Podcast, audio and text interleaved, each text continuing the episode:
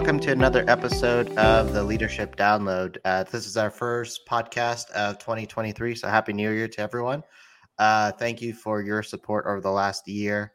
Um, on this episode of the Leadership Download podcast, we have a uh, very special guest um, and a good friend of ours, uh, Martijn van Tilborgh. Um, so, just to tell you a little about a little bit about who Martijn is, um, he is a co-founder of Avail, which is a strategic market marketing architect and a consultant for numerous large organizations and influencers. He is also a minister, author, and speaker, as well as a serial entrepreneur. Martijn's passion to innovate and see God's plan unfold in people's lives inspired him to create several successful companies, including Four Rivers Media, Kudu Publishing, Dream Releaser Enterprises, and the Leverage Group. So, Martijn will be specifically talking about his book Unboxed Uncovering New Paradigms. Um, and you're really going to enjoy this um, really intriguing discussion. Um, so, we hope you enjoy this podcast and um, enjoy the discussions and knowledge that Martijn has to bring. Uh, talking about the idea of how to become unboxed. All right. Well, uh, welcome to another episode of the Leadership Download podcast. Thank you for joining in. Um, t- we have a special guest, Martijn. Um, Martijn is someone we met through um, our involvement with Avail, and we had Sam Chand on a few months ago. And thank you, Martijn, for um, wanting to be a part of this podcast and accepting the invitation. Hey, the honor is mine. Yeah. Thank you for sure. Uh, so today we're going to be talking about uh, Martijn's uh, one of his books called Unboxed. Um, Martijn, uh, can you tell a little bit about that book, and then we'll kind of focus our discussion surrounding uh, this book uh, that you wrote, Unboxed. Yeah, man, Unboxed. So Unboxed has really been a journey for me, really the journey of my life so far. I hope I still have many more years to go, but uh, I remember one point looking back on my life and I, I saw what had transpired over several decades and how much had changed. And um, I, I, I, I tried to analyze what, what had happened, how it had happened, and try to extract principles that other people could benefit from. And Unbox really for me is the idea that was extracted from, I believe it's the book of John, where where where uh, John says that the thief comes to steal and destroy, but that Jesus comes to give us life, life more abundantly, right? And so many times we think about the thief as something that brings depression or hunger or lack financially or sickness or even death. And all those things are true right? Because we we deal with an enemy that's not out to give us a good life. He's trying to destroy us um, but I came to a realization one time when I was reading that scripture that maybe the most powerful way that the thief comes is to make us believe that the life we live is, in fact, that abundance that Jesus wants to give us, while in reality, there is so much more that we can see from our vantage point. Because if he can accomplish that, if he can make us believe that this is how good, as good as it gets, we we stop progressing, we stop evolving, we stop growing, and that's where he gets us. And um, that's kind of where the idea came from. And uh, a good illustration of what it means to be unboxed is a story from the Old Testament that I use a lot. Um, because so not just so many all of us have minds that are conditioned by the way we grow up uh, the way we've been educated, the culture we're in, and and we are sort of put into an invisible box with invisible boundaries that keeps us conditioned to a certain set of rules that we've been taught. And one day I was reading the scripture, and we all know it, where God's people finally escape from that place of oppression, Egypt, for hundreds of years and they've been given a promise, a promise of the promised land, right? So they're all excited. They're leaving that, and they come to the River Jordan, which was the separating line between the wilderness and the life they were dis- destined to live. And we all know the story. Um, they send in 12 spies and they come back with a report. 10 of them say, you know what, there's giants in the land, you can't mm-hmm. take him, we're all going to die. And two of them, by the name of Joshua and Caleb, they said, well, if God promised it to us, we can take it. Well, long story short, at the end of the day, the people believed the 10 that said, we're going to die. And then it says this uh, and I'm paraphrasing. God basically got so frustrated with them. He said, You know what? Back in the wilderness, you go for 40 years, everybody will die. If you're 20 years or older, you're going to die in the wilderness. Everybody 20 years or younger will come back after 40 years to the same place, and I will give them the promise. And then it says this one little line that we sort of read over. And it says this Those 20 years or younger shall be caused to become shepherds in the wilderness for 40 years. Now, think about that statement for like a second. Those that were the younger generation were caused to become something they were never supposed to be. Oh. Through circumstance, not by choice, by the choices of an older generation, they were forced into a position where they were supposed to become something they were not destined to become. Shepherds in the wilderness. Now, when you think about that for a moment, what happens to one's mind when you operate in a place that you're not supposed to operate in? You simply start to believe that the life you live is the life you're supposed to live. So, all you can do at that point is to make sure you become a better shepherd, is to train more shepherd, to get a better shepherding program, because you're conditioned by that box of thinking that living like a shepherd in the wilderness is the life you're supposed to live. And I think that illustrates what it means to be boxed in. Because to an extent, we all live in a box because of being in an environment that has conditioned us to think by a certain set of rules. And uh, so I looked at my past, I saw everything that God had done, and I was amazed, I was thankful, but at the same time, I looked at a lot of my peers and they had made no progress. And not just no progress, in many cases, there was like a decline. You know, some got divorced, some got, there was, there was all kind of stuff going on. I was, what made me so special? What did I do different? And I started to identify the journey of the unboxing process that will was helping me to get to a place of promise as opposed to you know, stagnant walking in circles in the same place. You know, uh, Martin, in your book, you talk a lot about, uh, in the introduction, you talk about that move from South Africa to the United States. Can you share a little bit about that and how that kind of pertains to this idea? Yeah. So when I grew up, I knew at a very young age that God had called me, right?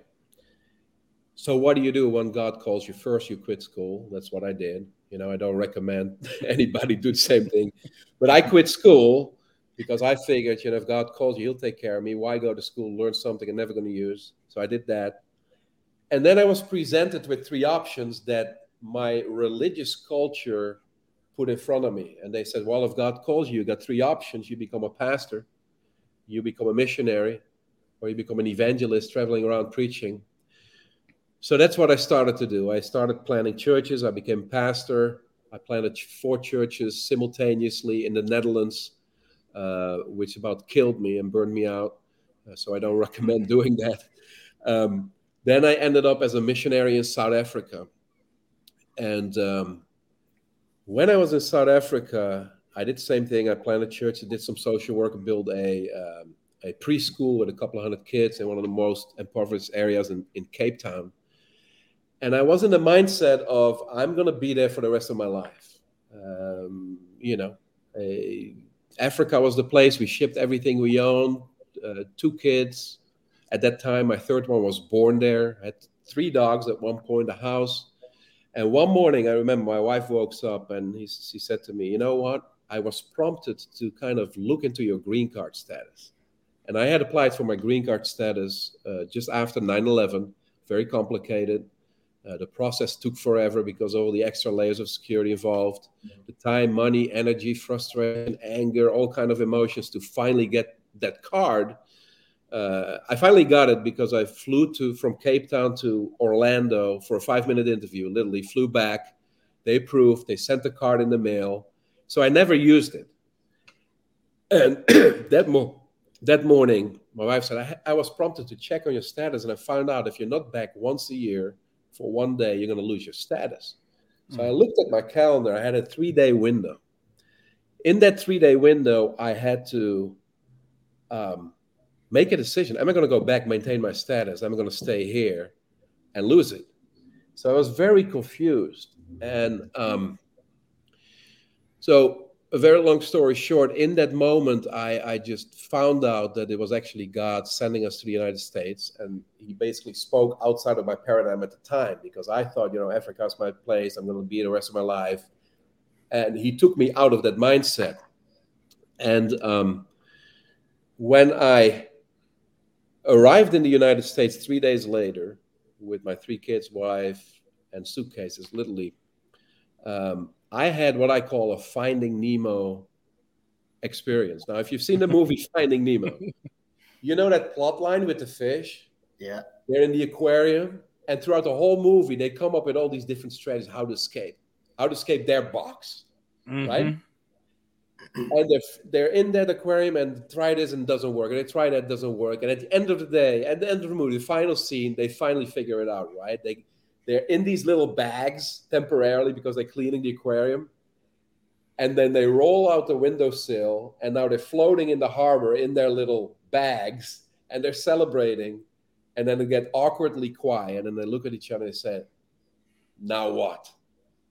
And they didn't know what to do next and that's where the movie ends. And when I arrived in the States, I had that same kind of experience, right? I I had taken out of my environment into a new environment, and I realized that what I did in South Africa, I was involved in church planning, social works, all kind of stuff.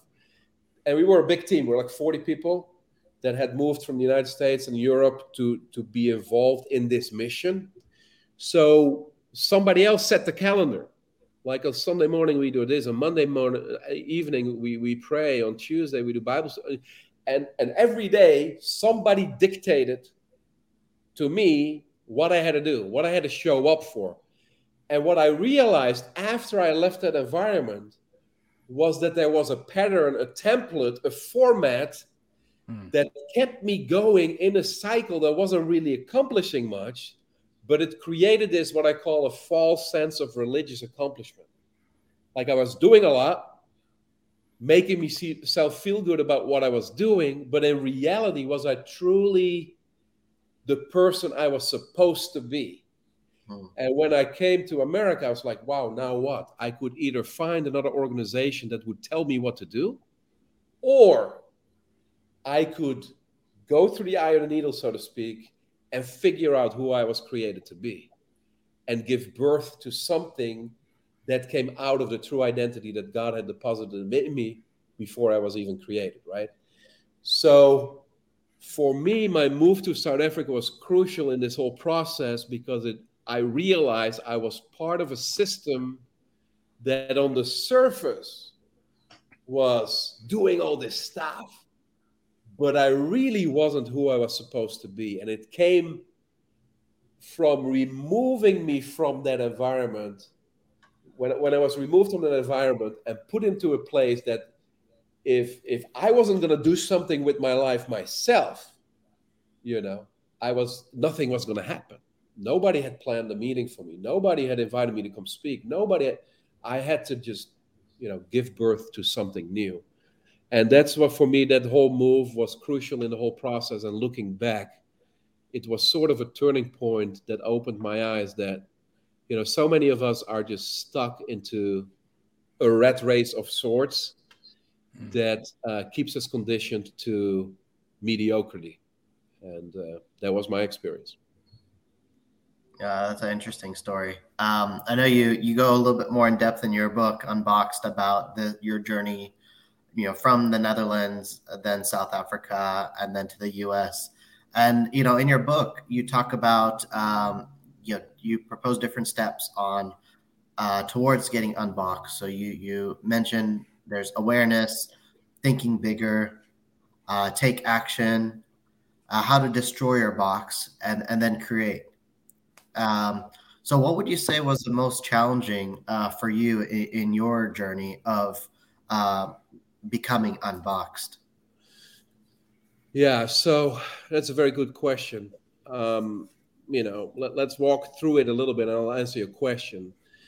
You only know what you know, mm-hmm. right? So, awareness is very important. Like, we don't know sometimes what condition us, what, what is conditioned what is conditioning our brains, our minds. And it takes an external signal to widen the lens through which we look at the world. And and and awareness is is something like, hey, guess what? You know, your your your your life could be bigger, more abundant, more successful, more impactful. And and and there is an invisible boundary that keeps you small uh, so awareness, we, we needed some sort of external source to to show that to us. And then just because you're aware doesn't mean anything's going to change because at some point you got to put your brain to work and try to think outside of that box that you were once in.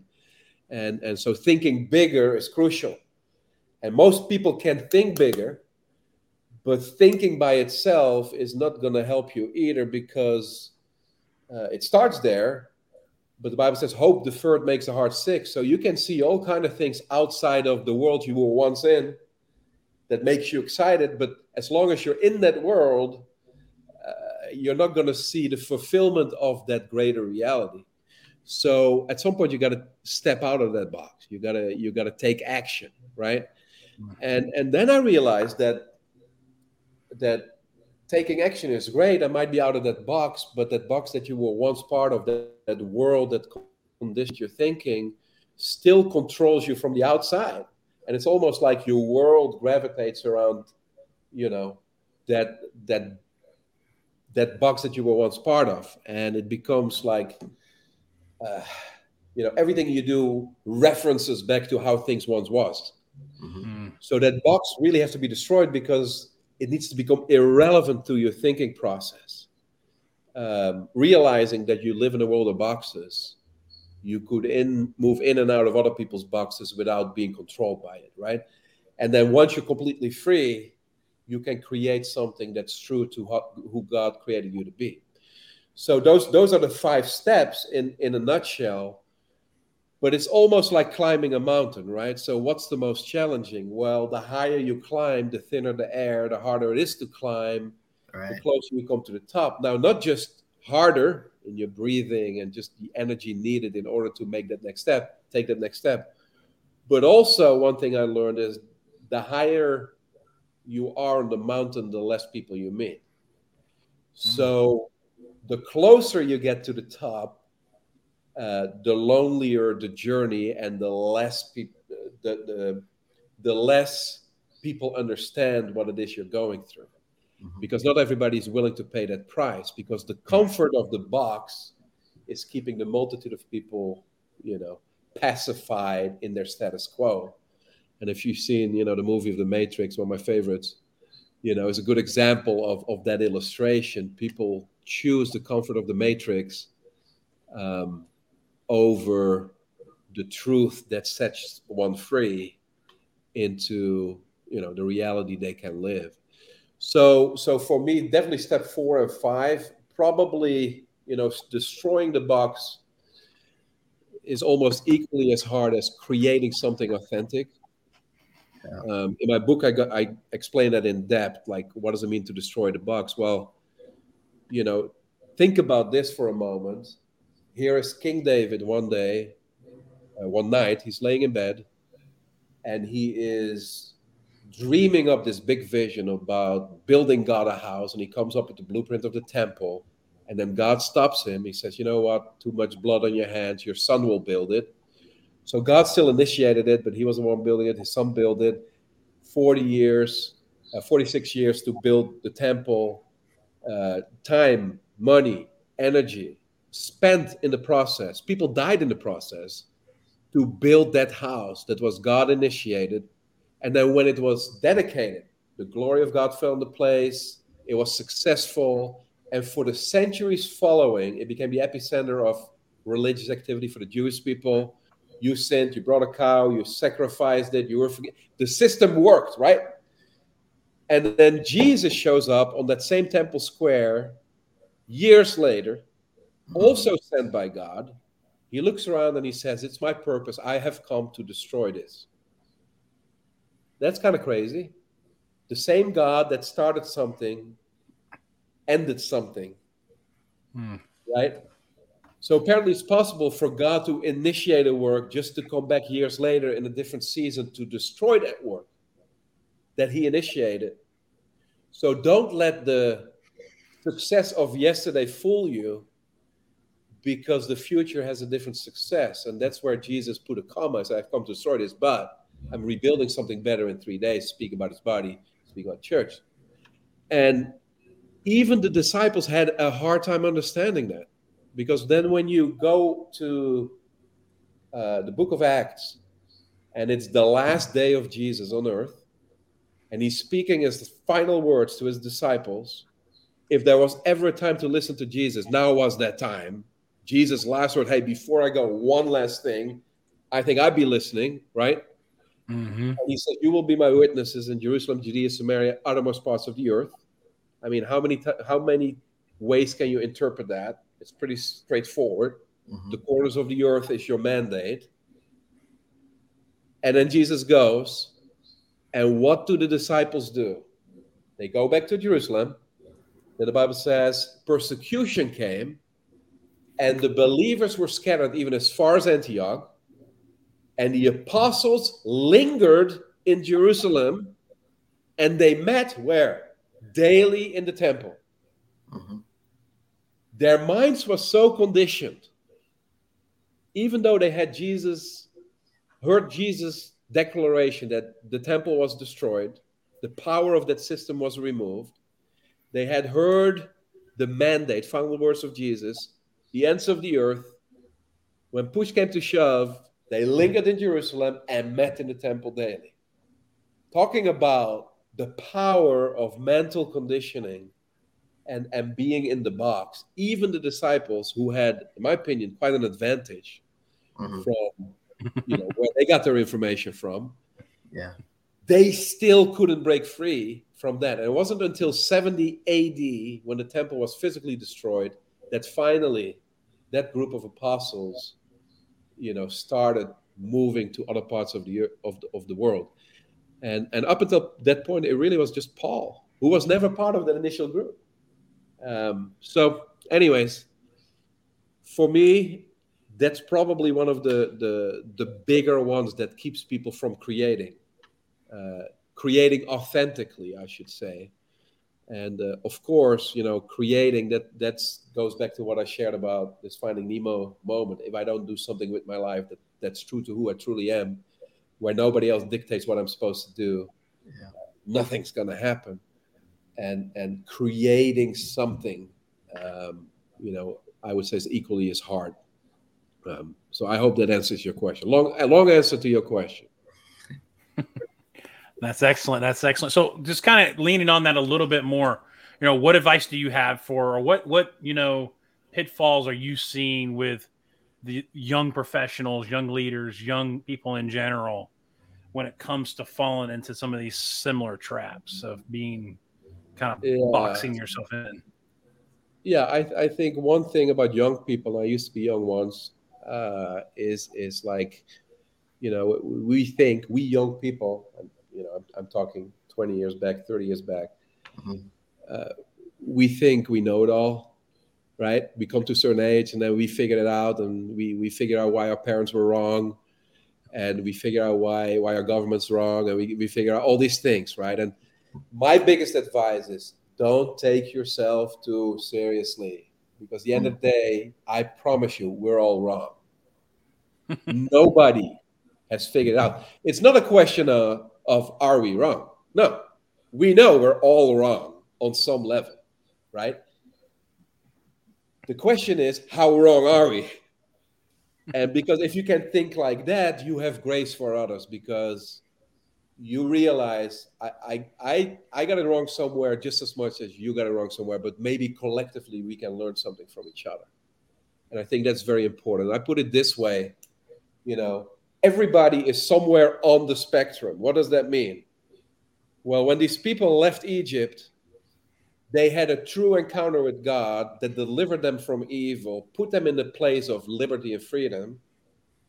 But a few chapters in, they build a golden calf. They take up an offering to build something that was completely contradicting to the God that delivered them. Yet, they pointed at that idol and said, This is the God that took us out of Egypt. And that's what we often do as leaders, as ministers, as, as, as human beings. We misrepresent you know something that's real in the earthly realm uh, when it comes to you know God's kingdom. So uh, so there's that. Then there's that mountain that Moses climbs, right? And he's on the top. So we're all between Moses and these people that built this idol. We're somewhere on that spectrum. But even Moses, when God finally showed up, and read it in the Old Testament, God stuck him into a rock. He said, You know, if I show myself in my full capacity, you're going to die. I mean, you can't handle that. But I'll give you this I'll pass by. And once I'm at a good distance, you can glance at me for a moment and, and see me from behind. Right? That's the spectrum we're on between complete misrepresentation of the truth and a glimpse of the reality of the glory and the kingdom of God. Mm-hmm. And and you know, if we're if Moses only knew this much, and there was so much he couldn't see, and even the little bit almost killed him, and his face shone for I don't know how long when he came down that mountain. Uh, what makes us believe that we got it all figured out? So, for me, that was a hard lesson because there was a time I knew it all, yeah. And, and then the more I learned, the more I realized I don't know nothing. yeah. To kind of further that a little bit, uh, I want to hone in on those steps that you talked about the uh, take action and d- destroy your box, and uh, still in the context of, of young people and young generations. I feel like that's the most challenging, uh, especially with with young people today. Is is they um, they don't like taking action or they don't like they don't want to destroy the box because there are so many unknowns there's huge risk in destroying the box because um, you know and I, I, struggled with this too is i wanted x y and z within this amount of years i wanted to had this uh, position you know so focused on something that i wanted and oftentimes instead of leaning on faith you just lean on your own and try to do things on your own. And I feel like a lot of young young people that grew up in the church really struggle with that is because they're called to they they think they want they should be the CEO of Amazon or whatever yep. uh, within such a short span of years, but in reality, their calling is a completely different direction, and it's so difficult for them to find that. So, what, how, how, how should uh, one young person be guided through that? And how does a young person have that faith to take action and destroy the box? Because that could be so challenging for young uh, just young people in general. Yeah so there's no you know there's no shortcut to the journey right? Mm-hmm. there's going to be a piece of wilderness between the box and the promise. So you know, the, the, law of the kingdom is death and resurrection. So at the end of the day, uh, Jesus put this way, you know, the rock will will uh, you will fall on the rock and be broken, or the rock will fall on you and and you'll be destroyed. Either way, it's going to hurt. Right. And and the price to pay to pay for true identity, because that's what we're talking about. You know, mm-hmm. I want to be the CEO of Amazon. Okay, that's great. Right. And maybe, just maybe, God has called you to be that, but chances are He is not right? Um, it, it, it's it's your quest to to true identity. Who does God say that I am? The answer to that question has to be a driver in order to find true fulfillment. And there's no shortcut to that to that process. I mean, you're gonna have to go through these things. You're gonna have to go, you know, make mistakes, trials and errors, uh, you know, cry out to God, figure it all out. Mm-hmm. Um,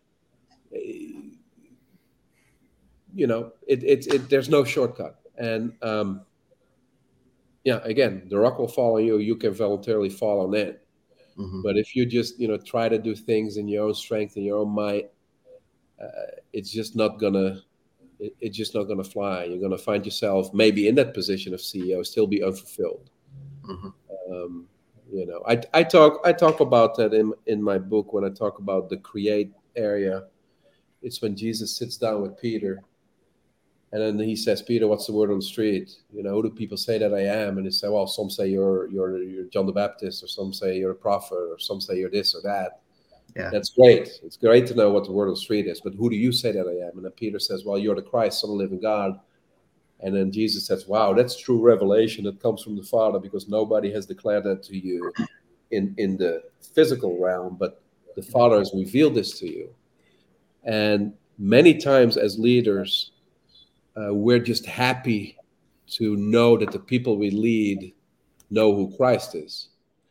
But what, what God is interested in is, yeah, sure, He wants you to know that He is the Christ, but what He's more interested in after that is who you are. And there comes a point in your journey where you no longer know what the, what the people say about God and Christ and His kingdom, what you know by revelation who He is but who he says you are.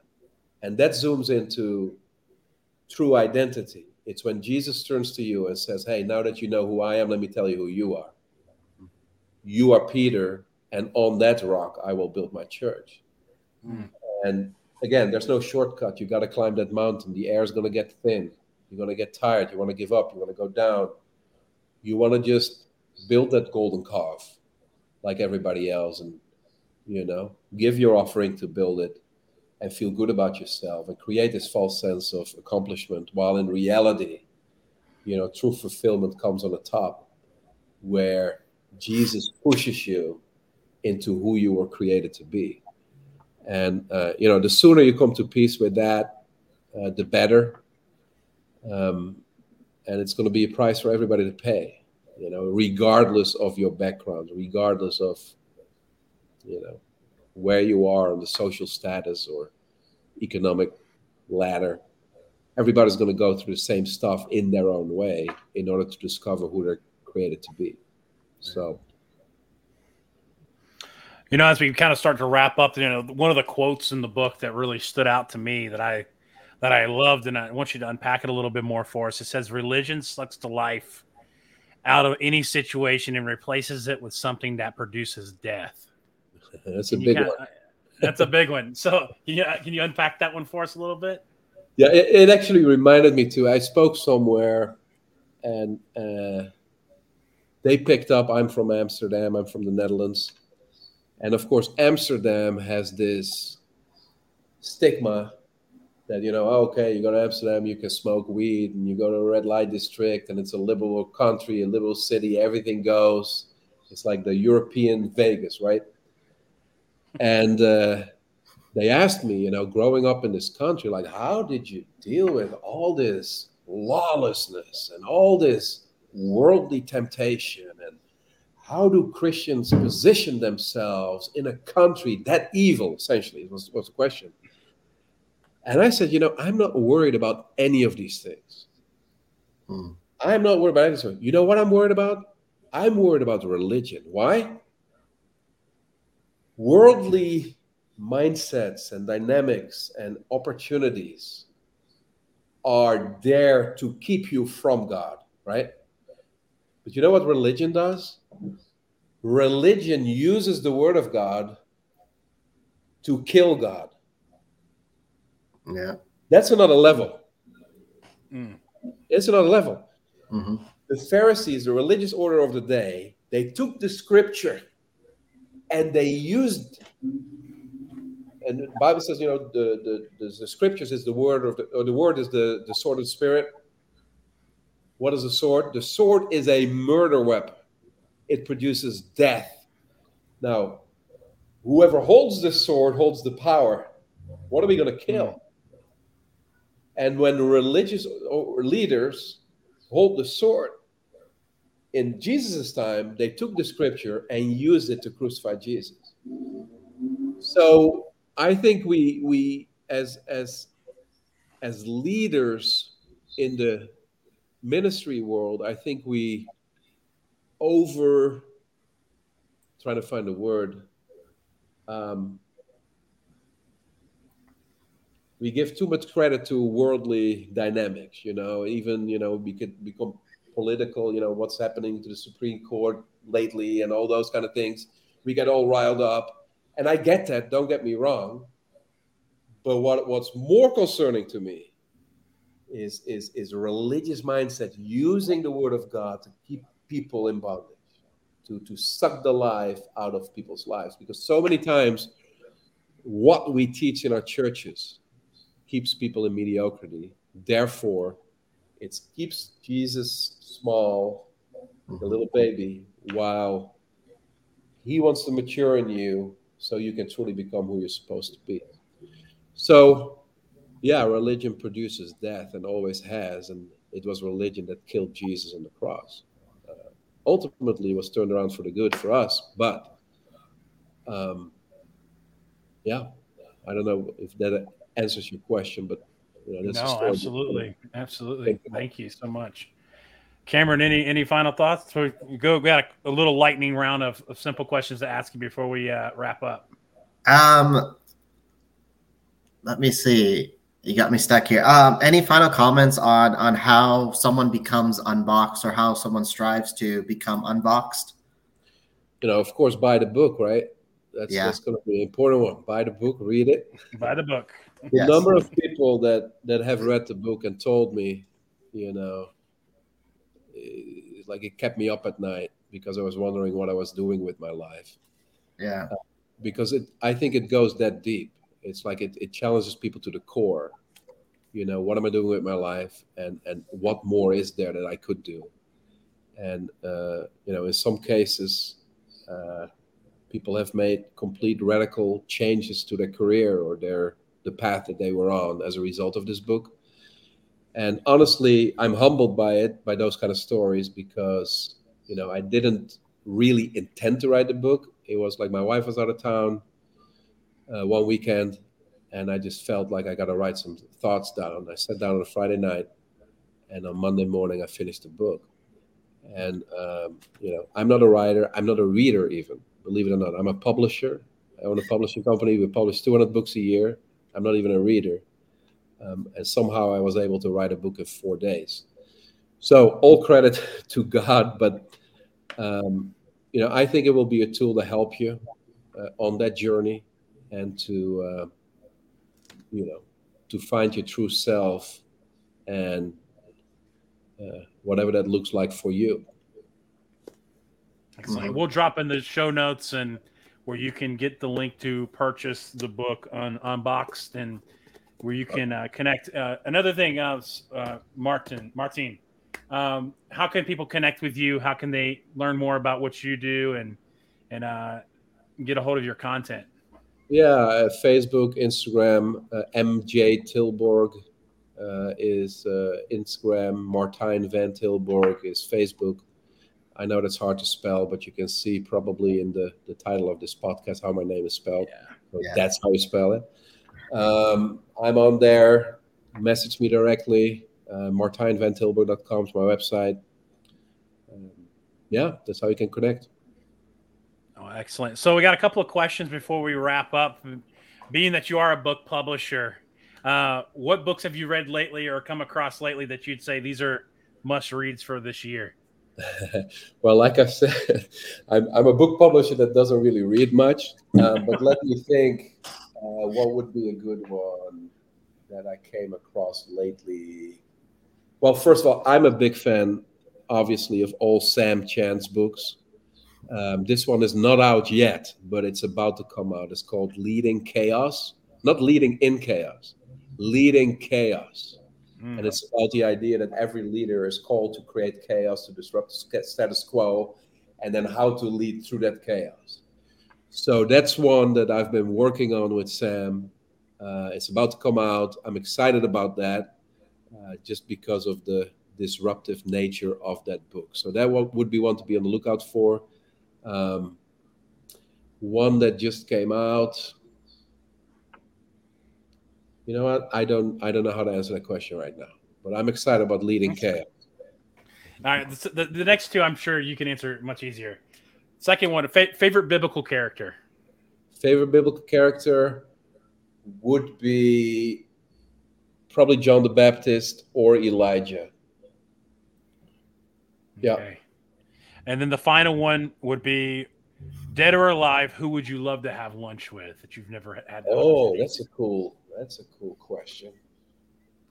Wow. Man, and I can only pick one, huh? Dead of alive, Jeez.